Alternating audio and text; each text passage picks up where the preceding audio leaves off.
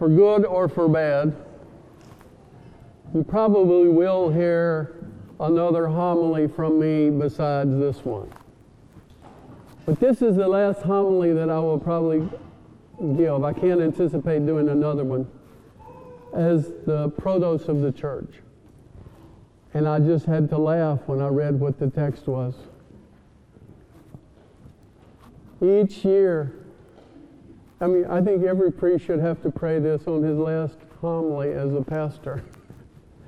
Each year, the church calls upon us to contemplate this passage three times.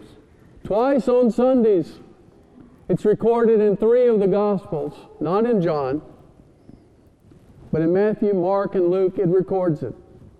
And so we, we read it on the fifth Sunday after Pentecost, which is today. We read it on the 14th Thursday after Pentecost, and we read it on the 23rd Sunday after Mark on that Thursday, and Luke's passage on the 23rd Sunday after Pentecost.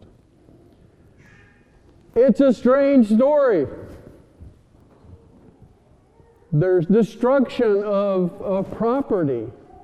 There's a man who's saved. There's a, a, a community who sees a miracle and they run the miracle worker off. We hear God who speaks a word. We see the demons who have been by, voluntarily have, in fact, turned their backs on God, for they were once angels. They've been cast out of heaven because of their rebellion, and they recognize that God is in their midst. All of these things wrapped up in one story. The church asks us to contemplate this three times during the year. And we sort of wonder why. I don't know that I have all the answers to that. You've heard this homilies on this so many times. You could probably give the homilies yourself. You know the, um, the fact that the demons recognize God says that I should be able to recognize God, that I should see the God man, that I should know and, and, and, and beg his, his blessing. But we don't always do that. The demons do, here in this case. They stand in fear before him and they say, Please don't destroy us. We see people who see a man saved, and, if, in the other two accounts, evidently there were two of them we see, we see them restored from having been ravaged by sin. Okay, and you might say, well, wait a minute. There were the demons who were ravaging them. But brothers and sisters, the demons could not have touched them, could not have entered them in any way unless they themselves had given them entrance. Somewhere along the line, they had said yes to this. Do not be afraid that the demons are going to come and sort of enter you. That's not going to happen unless you beg them in. They will affect your life as they affected these people's lives. They knew of the demoniacs that were there. They didn't want to be around them any more than you or I want to be around somebody who has lost his mind either. And his, in his full physical health, but his mental health is very strange. And even dangerous at times. You and I don't want to be there. These people didn't want to be there. The, de- the demons affected them. But they can only enter you unless you let them and ask them in. Somewhere these, this demoniac had, had sinned to the point that he had granted entrance and now sin ravages him because the evil one hates you. What is also communicated to us in this is, in fact, that we should never forget that there's an unseen world. It's, there is. But by a word of God, it's powerless.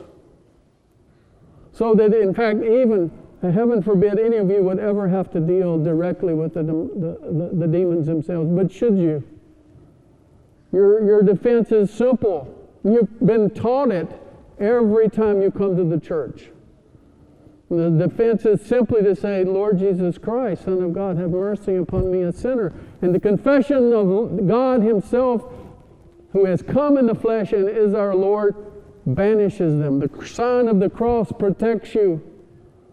That's how you deal with them. You don't engage them. You don't wonder at them. You don't say, because they don't come necessarily in an ugly form, they come in a very pretty form most of the time. But it's a real world.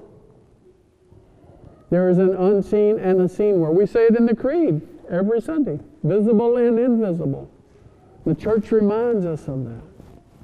In the end, what we see is the one who himself has become like one of us, and he saves the demoniac who has been lost. And that's how we're saved. We're not saved because we pray the prayer right. We're not saved because we fast the best. We're not saved because we read the lectionary every day and without fail and extra. That's all good. I would commend that to you, but that's not what saves you. There's only one thing that you that saves you and me, and that's the Lord Himself. In His love, He became one of us, and in His passion and His resurrection, He brings life to us.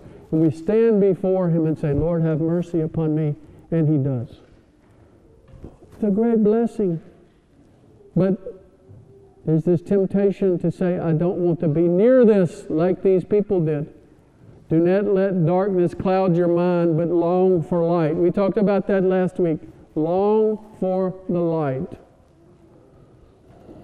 May, as strange as this account is for us, and hard for us sometimes to understand, may it linger always in our minds to remember those few things that are very important for us, so that God's presence with us would not be blocked by our own longing for self, but by our wanting to engage and love Him back.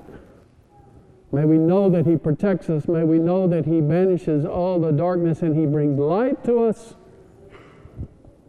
And in a fallen world, we can make it through to that next world, which will, for us, by God's mercy and grace, ever be with Him. In the name of the Father, the Son, and the Holy Spirit, one God.